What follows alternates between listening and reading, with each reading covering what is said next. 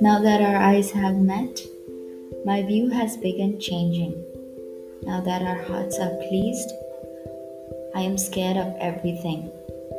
But to be broken by the people I call my own, and attaching my pieces on my own, is only experience of love I own.